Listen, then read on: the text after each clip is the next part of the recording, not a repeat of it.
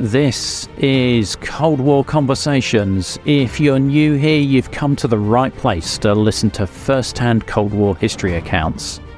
Do make sure you follow us in your podcast app or join our emailing list at coldwarconversations.com. In February 1983, US soldier Manuel Alzaga was sent to a mysterious posting in the British zone in the north of West Germany, a long way away from the main US forces in southern Germany. After a lengthy journey, he's picked up by a German private and eventually arrives at the 81st US Army Field Artillery Detachment, where his mission is to guard, assemble, and deliver low yield nuclear artillery rounds to the West German Army. He describes how the rounds were assembled, as well as the orders in the event of unauthorised intruders, and much more. Being stationed in the British zone, Manuel also tells us about the love hate relationship with the British, where they would fight, make up, drink, and fight again. You can catch up with Manuel's two other episodes with me via the links in the episode information. I'm delighted to welcome Manuel to our Cold War conversation. Um, so you go back to uh, Fort Riley, but then you get offered a well. Um, you weren't offered; you were given orders to return back to Germany we got back sometime mid October 82, and we got a few days off, and that was nice. And then we went back to our daily routine, which is basically, you know, you get up, you do PT in the morning, you go to chow, you have inspection, you have training for the day, or you go to the motor pool, work on your vehicles. And I remember being called out to the, the BC's office, the battery commander, and it's like, oh man, what'd I do? mm. And uh, I reported sir, specials are reporting as ordered. Addie's, well, you're going back to Germany. Oh, no, he said, did you like Germany? I know you did. he told me that because I did. And I said, yes, sir, absolutely. He said, well, guess what? You're going back. And I'm like, yeah. And he handed me my orders. I had like, I think it was a four month notice. They usually used to give you four months or more. If you were married, they'd give you more of a, a advance notice, but I was single and enlisted and lower rank.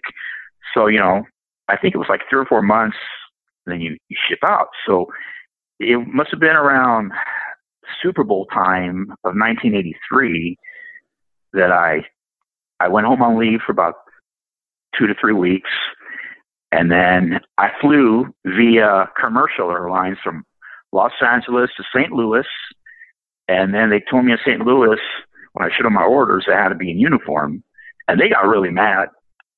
And I'm like, what? Yeah, troop, you better go back and put on you. So I had to dig out my backpack, my duffel bag, and I put on my uniform. And then it was a chartered uh, commercial flight from St. Louis to Philadelphia to Rhein-Main again, or somewhere in Frankfurt. And then we were bused. And this is all individual soldiers with orders. And I got back to Rhein-Main probably in February or March of 83. And this time I was going to be assigned there, you know, and back in those days, it was at least a, a two year tour, I think, 18 months to two years if you were a single private. Um, and I was fine with that. So I got there, went through the whole process. Uh, they they asked me one day if I had any problems working with nukes. And this is a 21st replacement detachment in Frankfurt. And I'm like, no. Okay. So maybe a little bit later, they they gave me they cut me my orders. They said you're going up north. That that question, you know, have you got any problem working with nukes? Were, were they asking whether you had any problems ideologically there, or or what what was that recall, question? Okay, uh, let me see if I remember. uh, I think it was more like if I had any kind of philosophical disagreements with the use of nuclear weapons or nuclear energy at the time, because, you know, that was a big thing in America. No nukes. We don't want nuclear energy. That's wrong. Yeah. I didn't care. I was 19 or 20 by now, and I didn't care. And I said, no. Uh, but it didn't make sense to me until they gave me my orders and said uh, that I was going to go up north and I was going to be assigned to a, a nuclear unit. Yeah, it's just a, it was an interesting question because you know the impression yeah. I get. I've I've never been in the army, as you can tell, um, but I would. I have no idea. You know more about it than I do. Well, I just read rather dull books a lot. I, I, the impression I get is in the army, you're just told where to go. You don't question it, and you're not offered an option. It's sort of like we need you to go to this place and do this job. So that's why I'm surprised about being asked whether you had an objection to nuclear weapons. But I think you've explained it well that there was a lot of noise at that time, both in yeah. Europe and in the US, about nuclear energy because it was Three Mile Island, wasn't it, during the 80s? Right. And then I think around that time we had the Pershings being deployed. Yeah, and crews in the UK. Right, well. right. I think I think when when you, you were letting me know before you you were you're taken to uh, Frankfurt train station, aren't you?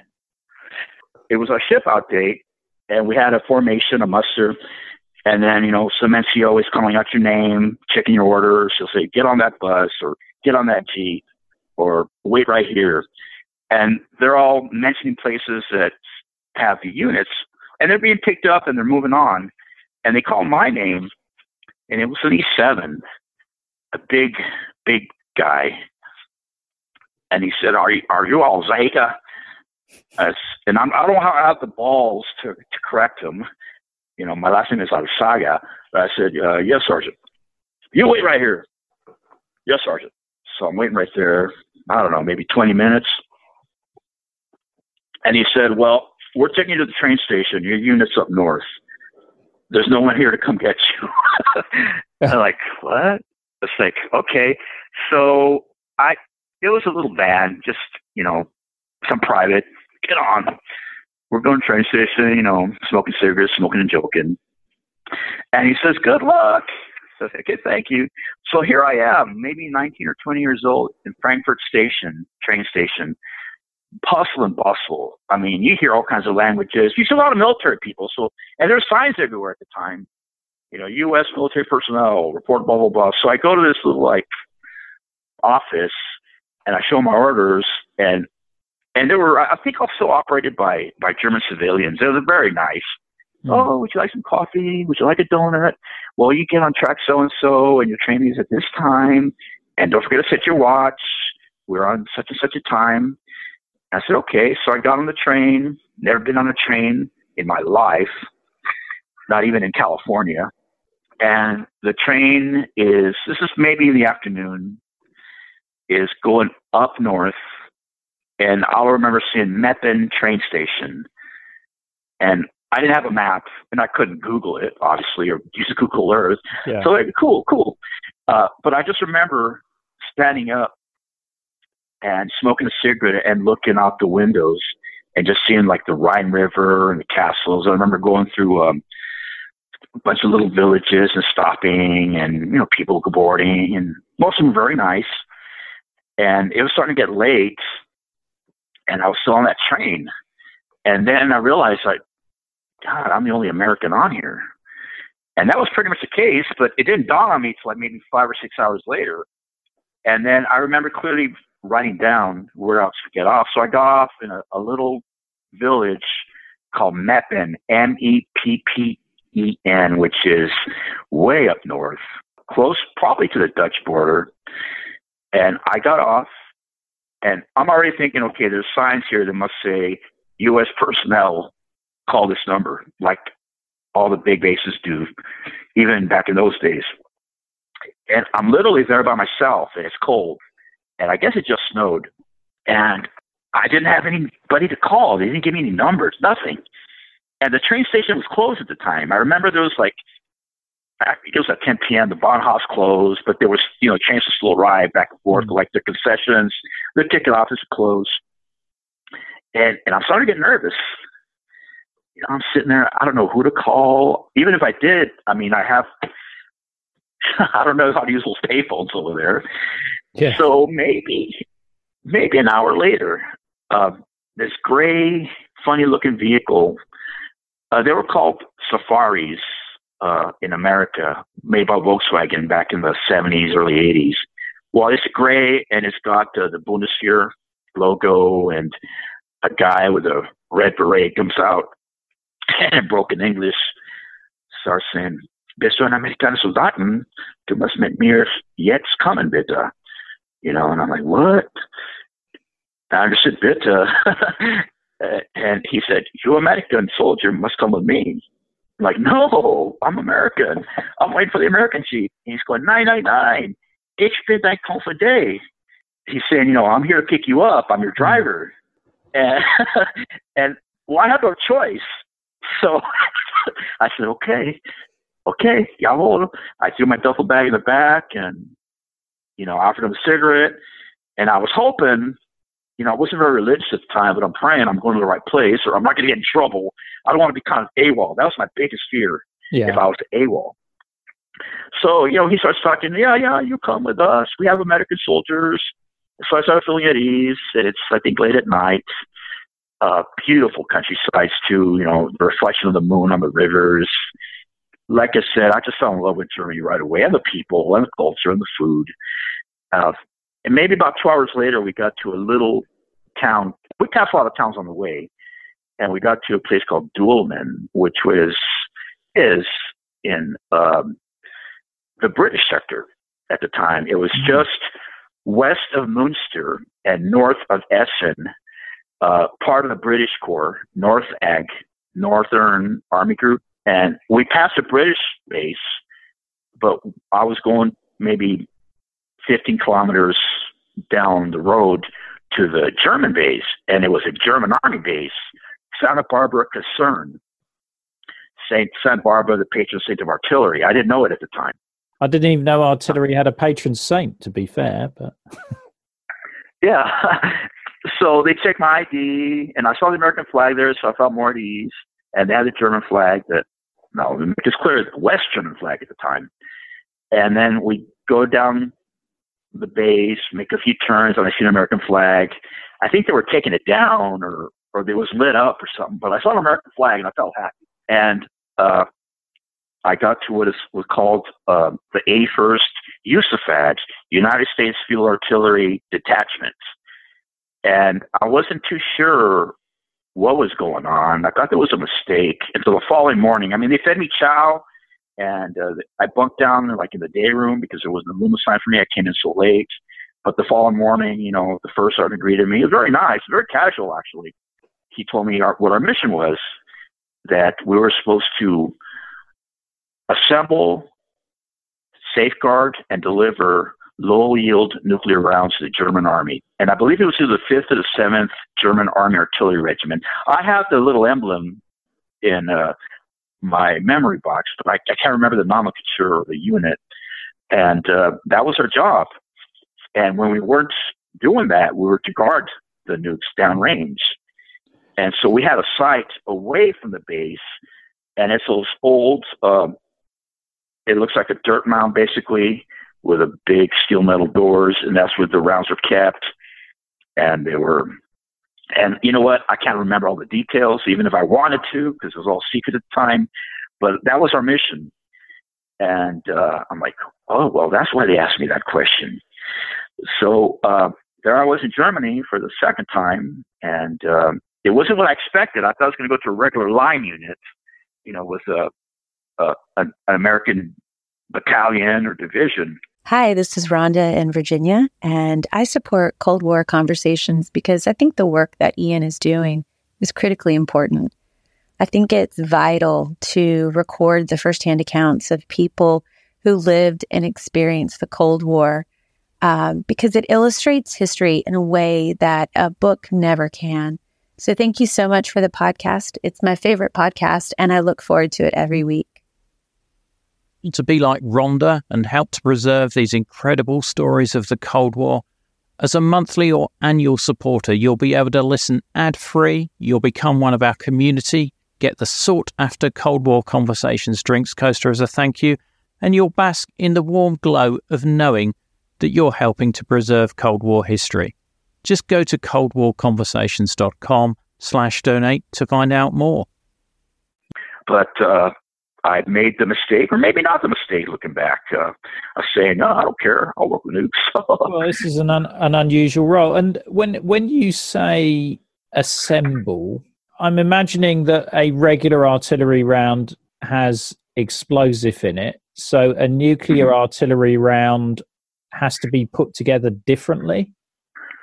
Yes, exactly. A conventional artillery round is pretty much already packed and made for you. All you got to do is put take the cardboard and the wood packings off of it, take off the cap, like with an Allen wrench, and screw on a fuse and set the fuse to whatever time or designation that needs to go off on. Yeah. And then you put a fuse bag and you cut it, put it behind there, and you're done. But what I came to find out was nuclear artillery rounds, at least low yield nuclear artillery rounds, um, came in different pieces. And I, I was trying to remember the other day, and maybe the FBI is going to show up my door tomorrow or something. But uh, for the life of me, I can't remember. It, it, it was in parts, and they were boxed separately, like these big, ugly metal containers, and there was a humidifier in there, and they read you the temperature, and they were sealed. And there was a process. It was called uh, tech ops, technical operations, where basically you did everything by the book with somebody there with you at all times. And it was like a two man check to double check you, you double check him, vice versa. And if I recall, the pieces were housed in different uh, bunkers. And then when we simulated, because we never actually built the live rounds, nuclear round, when I was there, I left there in 85.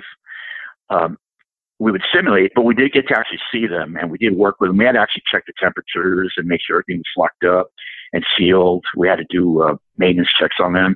And there were these big, ugly olive drab containers and they were housed separately, like maybe they were in three or four pieces and then the fuse. And then once it was built, it was an officer was come by and sign it over to the German officer, and then they they pop one off over the border, maybe. But that was the process, it, and it the tech ops again, Ian, please accept my apologies. I don't remember.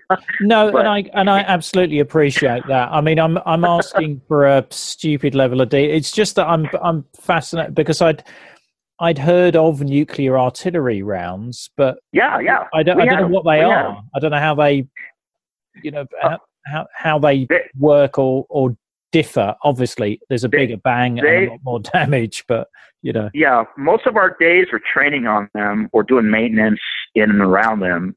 In addition to you know like the regular infantry type training because we're supposed to guard them. So the emphasis was also on infantry training, marksmanship and stuff. But I recall they came in different uh, containers, and there was a very specific process of how to build it and how to check it. And uh, there was no room for error. There was somebody always there, even if it was a practice. Uh, you know, and there was a very clear procedure set in place for the release of nuclear round. And you know, again, I'm a little older now. Maybe I'm an I'm a specialist by now, so I'm a little more in tune to what's going on, a little more experienced. But I also remember this, and we were going to use nuclear low yield rounds first in the event Warsaw Pact came across the Fulda Gap or the Northern Plains. And that was our focus there. The Northern Plains around Hanover, mm. uh, just for flatland. And there was no bones about that. Uh, we all were always told that it's like we're going to be overrun. We will be using nukes first. And I don't know if that's uh, news to anybody or um, in contradiction of, of protocol. But the way I think our mentality was, by the time we react to uh, to an invasion, you know, there's gonna be a lot of people dead already. And the reforger that takes 12, 18 hours to at least get you from your bases in America to the actual battlefield in Germany. And I remember that being made very clear that we would be the first to use, if we had to, to stop an invasion. So that was a sombering feeling that uh, you know we would be doing that. But you know we trained on that, and at the at the same time, technology was also changing. Uh, they were talking about well these are out of date. You know we have the Pershings coming in, we have all this other stuff uh, being in the works, but you know you still had to train on it. And if there's going to be some kind of transition, you know, that would train us on that. But it was all very primitive looking back, all that equipment. Even the communication was very primitive. So that's what I recall about nuclear artillery pieces. They were there. We had them in country, and people knew it. And this was the 155 millimeter shell. Yes, 155, the M109. It was that artillery piece, and also the bigger one, the eight inch for the M110. And the Germans had the same artillery pieces. They had better tanks, I thought. That's a different discussion because I heard some of your uh, your um, podcasts on armor, which I find fascinating. But in terms of artillery, the German, the Bundeswehr, they had the same ones we did. They had the M110 and the M109, and uh, that, that were interchangeable. So I think that was also part of the plan. You know, we can interchange equipment and uh, ammunition if we had to. I've just done a quick search on the internet, which is not always a good thing, um, and it, it looks like the the yield on them was around one kiloton. Um, I don't remember. no, no, no. Don't worry about that. And and also there, there was a, a mode where it could be used with enhanced radiation, which was popularly known as the neutron bomb yeah, as well. So don't don't worry. I know it's a, a, long time back. You you were saying to me that everybody around there knew that you had nuclear weapons in that base. Oh yeah, oh yeah. In fact, um, like I was saying, I was in a, a village, a little town called Dülmen, and the British were, I think, on the east side with their camp, and we were in the German Kaserne and then downrange, maybe 20 kilometers in a beautiful deep forest was the actual um, storage bunkers. So we would commute back and forth like on 24 hour shifts uh, to guard those nukes with the Germans. We were internal, and the Germans were there basically in charge, if you will. But we were there to, to monitor them. And to go back to your question, we saw protests outside the gates. And it was really funny because, you know, me and my buddies, we would know some of these people from the pubs and the gas houses. And we wave at each other, hey, you know, and then we'd go downtown because we had a lot of free time when I was there. Mm. And I remember people asking us, like, what's down there? And we were supposed to say nothing. And I remember one time getting drunk and saying to somebody who we thought was a spy, we didn't know. I mean, we didn't know the guy. We said, yeah, we have 500 Fallschirmspringers in. And I said, we have 400 airborne rangers stationed there, ready to go. And that was the farthest thing from the truth. And he took it seriously. Yeah. So me and my buddy, we reported that. You know, we called that little number. We told our first sergeant, you know, it's like, oh, this guy and stupid Alzaga told him that we had 400 and he was lying. And first I said, well, at least he told a good lie because that's the farthest thing from the truth. But, but yeah, they knew it was out there. How? Who knows? Uh, we were tight-lipped about it. But uh, they they knew we had nukes there. They didn't know probably exactly which kind. I'm thinking they did the math. There's an artillery unit here. There's a bunker downrange. Go yeah. figure. But they knew we had something, and and I remember getting protests, and we had to go, you know, on extra guard duty because the Pershings were coming in, not to our location. We had no idea where they were going, but mm. you know, there were protesting out there that we had Pershings, and we were to say nothing. Yeah. But luckily, um, I didn't get written up for being a dumbass, but. Uh, but you know, it was like the worst kept secret in that town that we, there was nukes there yeah, yeah. Well, it was probably it's unusual to have a U.S. artillery detachment so far away from the rest of the U.S. Army as well. right, and there was maybe thirty of us uh, Americans, and And like I said, the Bundeswehr treated us really good. You know, I still keep in yeah. touch with a couple of those guys via Facebook, which is kind of cool. But you know, we reminisce. I'm I'm looking for some Bundeswehr people to interview. So, uh, you know, I can probably put you in touch with a buddy of mine. I'd be uh, interested in in in uh, doing that. You said you were on guard duty. I mean, what were your instructions as far as if you had intruders? Right. There was different perimeters uh, that were set up to guard nukes. Uh, we were in the internal perimeter, which means we had the keys and access to the actual bunkers. No one else did. And that was, I think it was called perimeter A or inner perimeter. And there was a middle perimeter, which is like two fences. And the, the Bundeswehr troops would walk that. And they say within the fences. And then the Polizei, and they weren't there, but the plan was if something did go down, and it did, the Polizei would be called. They'd be on the outside of the fence. Our, our mission was basically if anybody came in that had no authorization, we had names of all the German soldiers, and it had it was like this old revolving door system that you had to open and close electronically. And if anybody was in there, we were supposed to shoot to kill. And we did have live ammunition for that. In fact, we would do the ammo count like every morning when we switched over or when you were relieved of duty. we did have live ammunition, and the Germans had their, I think it was a G3 rifle, beautiful rifle. Uh, and we had the M16 Alpha 2. But we also had the M203 grenade launcher. But the, it was very clear, and it was all well lit. And if someone was supposed to go in the perimeter, the German was supposed to let us know first, like, you know, some maintenance or maintenance workers. There were civilian maintenance workers that would come in from the day and do the plumbing and mow the lawns. It was really wild. And uh, but that happened in the daytime. But then when we stand down, that means nobody went in there. Only American troops. We have to go there like, oh God, I don't know what it was. Every 30 minutes, two of us would have to put on our flak our uh, our flak vests and our helmets and live ammo on safety, and we'd have to check the doors and check the perimeter every hour or 30 minutes, something like that. So we did it in shifts, and I think there was maybe three or four of us. There was an NCO in charge who did the radios, telephones, and had access to all the doors. And then we would do, we would check, we would do the rounds, basically, check the rounds on the rounds. And our, our mission was very clear. If anybody was in there, we were supposed to shoot them.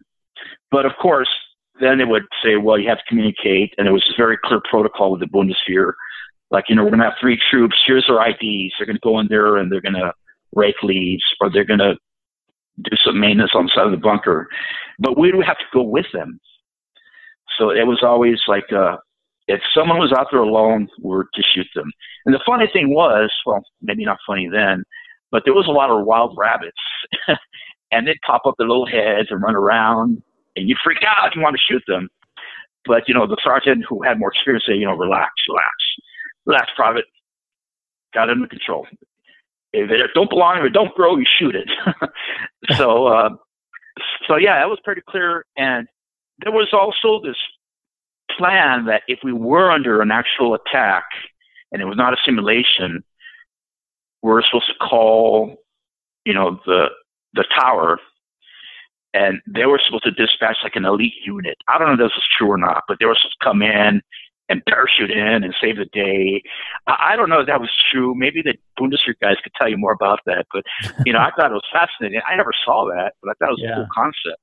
Yeah. Uh, so yeah, our mission was pretty simple. Uh, if you're not building it, you guard it, and if someone doesn't belong in there, you shoot. But then it got more political. Well, if you shoot, you got to have a password one of their civilian clothing while you shoot, but then you ask for password and and you know, uh, luckily we didn't have anyone breach the perimeter. We just had protesters outside, and they were pretty friendly for the most part. Maybe a few threw rocks, I don't know, but we never had our perimeter breached while I was there, so uh, we didn't have to shoot anybody. That's good. So, uh, how did you get on with your uh, British friends up the road? wow, that was a love hate relationship, Ian when I got there, there was always tension, uh, and not tension at the level of the government or the higher ranks of the officers. But here's what would happen. We'd go to the pubs and the discos and we'd fight over girls. And, you know, that, that was always an ongoing thing. And it was kind of funny because looking back, you know, after we fought, we'd have a beer or, oh, Mike, here, have a faggot and let me buy you the next round, or vice versa. And and we would fight over stupid things, especially girls or frauleins. You know, they they would just mess us all up. Um, in in terms of like actual I hate you kind of thing, that did not happen. But there was a lot of little petty fights, and then the you know the British police would be called on us and we didn't have any MPs up there, so we kind of thought we had it made until we met like the Royal Police. I don't know what they're called, but yeah, Royal, know, they, the Royal Military Police. The yeah, well, they they they would show us no pity. You know, they'd whack us upside the head and take us to our first sergeant, and that's all there was to it. They wouldn't throw us in jail or anything. But it was more of a love hate, stupid little thing. And we try to do things. Uh, our battery commander, wait, our, our battery commander, he was uh, captain. I forgot his name, but he married a, an English girl whose father was an officer down the road at, at that concern at the base, the British base. So he was always trying to smooth things over. Like we'd have a soccer game and then have a, a beer call, and those things were fun. You know, it was just the stupid privates that fight over girls. That was really it. I remember we would bash each other, either just intentionally or just for fun.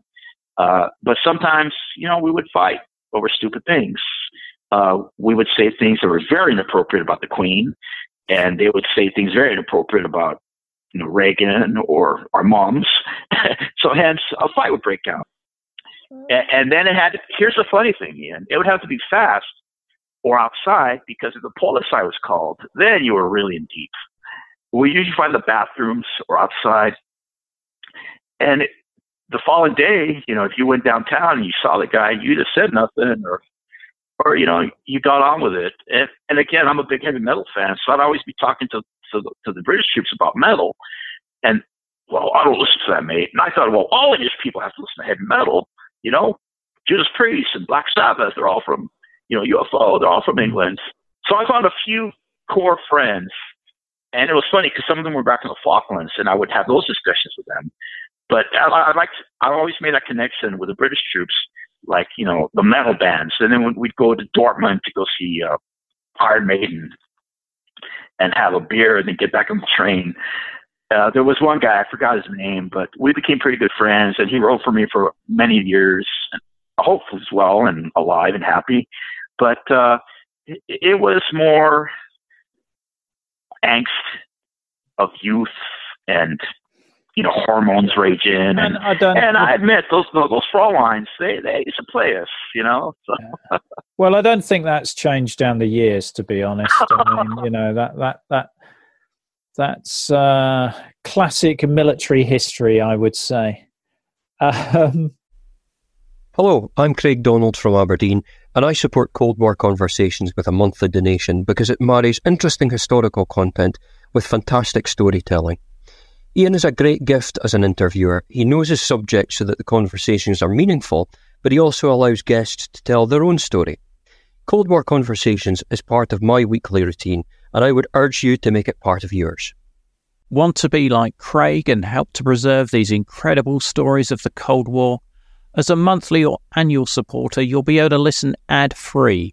You'll become one of our community, get the sought after Cold War Conversations drinks coaster as a thank you and you'll bask in the warm glow of knowing that you're helping to preserve Cold War history. Just go to coldwarconversations.com slash donate to find out more or follow the link in the episode information. So um, I think you you left Germany in 1985. What happened with the rest of your military service? Again, maybe about four or five months. Uh, before you leave, you get orders. So I got orders to leave.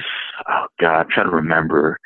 It was in '85. I remember that, and the only reason I remember that is because Live Aid was happening, and uh, you know it was a big thing yeah, at the time on MTV, and that's how I, I kind of do my timelines in my life is what was happening in music. So I I left Germany. It was had to been the spring or the summer of '85.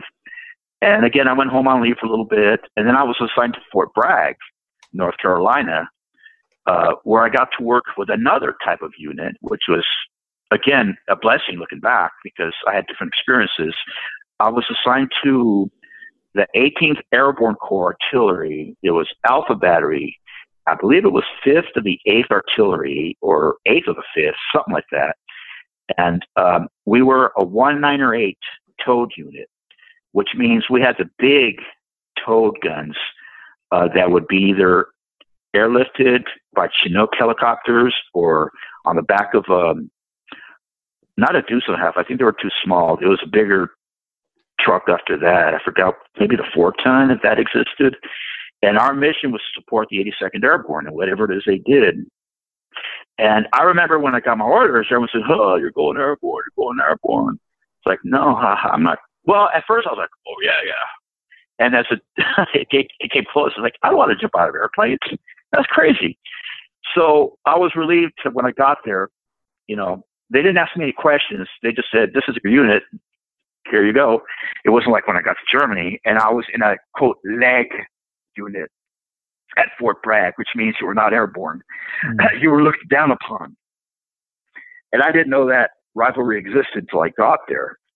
But it was fun because we had the big 198, and if the 82nd uh, did something, we were we had a rotation of all the artillery units, and we're supposed to back them up, whether it be an exercise or an actual deployment. Uh, one time we were on a two week alert. They, we said those rotations. You'd have to have everything packed, ready to go. With, and within that two week frame, no leaves were allowed. You couldn't leave base. And if you did, it couldn't be that far unless you lived off base and you were married. But we got deployed uh, to Florida. No, wait, to, to Fort Jackson, South Carolina uh, for exercise. But we never knew and it was more real there. You actually got issued the live ammunition, and um, you actually flew somewhere. And half the time you didn't know where you were going, which I thought, looking back, was kind of fun. Now I'm petrified. but yeah. uh, like we'd wind up at Fort Jackson one morning, and we'd do live fire to support. I don't know the the 325th Infantry from the 82nd Airborne, and we had the big guns. They had the little towed guns I think they were called 105s, and we had the 198s, which is basically a 155 um, artillery round projectile. It's kind of same with the M109. I hope I'm not losing you. No, you I'm I'm still there, just about. Okay, so basically the 198 is a towed version of the M109 self-propelled gun, and our mission was a big guns to support them, and you know it was fun because you'd actually deploy somewhere with the rounds, live rounds, live ammo, everything. To Fort Jackson, uh, we went to somewhere in the desert in California one time, and there was always rumors, oh, we are going to, I don't know, to Cuba or something. But obviously, none of that came true. Uh, and I, I was there till I think it was '87. I enlisted for six years, and I was going to reenlist, but number one, I wanted to go to college, and I never had even thought about that opportunity till I was you know going to reenlist, and they said, "Well, you have this much money saved if you want to go to college." I'm like, "Really?" So I got out of active service in 1987, I think it was, and I went back to the Los Angeles area, and uh, I started college, uh, Riverside City College, and I was also in uh, the California National Guard, which is another story within itself. But every month we'd go up to a place called Camp Roberts and do live fire missions, which is great. You know, they had the money for that back in those days. So I did that. And then I got out of the National Guard in 1992. And by that time, personally, I was done with the military. I wanted to grow my hair out. I wanted to be a teacher. You know, I had like Viva la raza kind of mentality going in my head. I got married. I got offered a teaching job.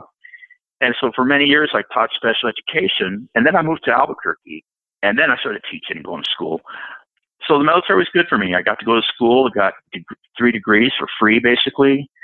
Um, You know, um, my hearing is off. I'm fighting with the VA about that.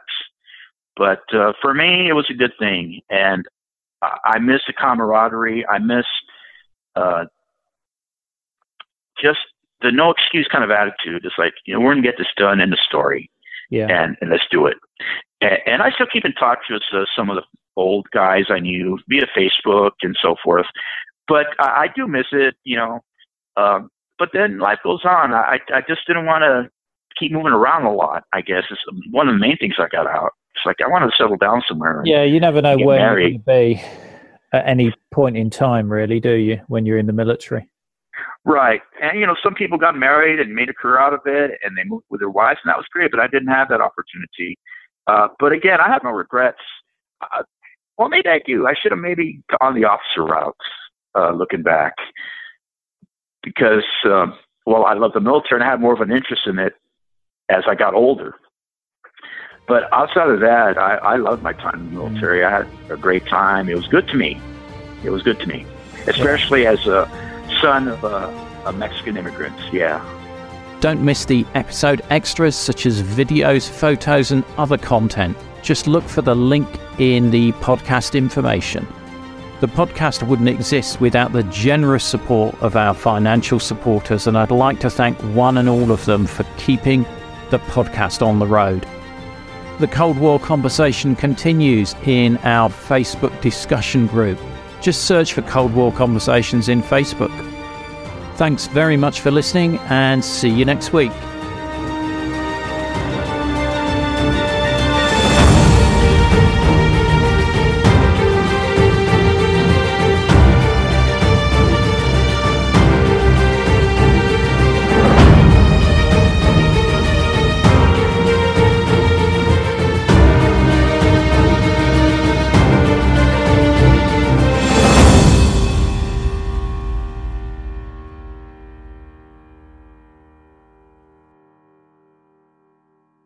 Not enjoying the ads? Well, you can avoid them by going to coldwarconversations.com slash donate. By becoming a monthly or annual supporter, you'll enjoy ad-free listening, become a part of our community, receive the sought after Cold War Conversations drinks coaster, and bask in the warm glow of knowing that you're helping to preserve Cold War history. Just go to coldwarconversations.com slash donate for more information.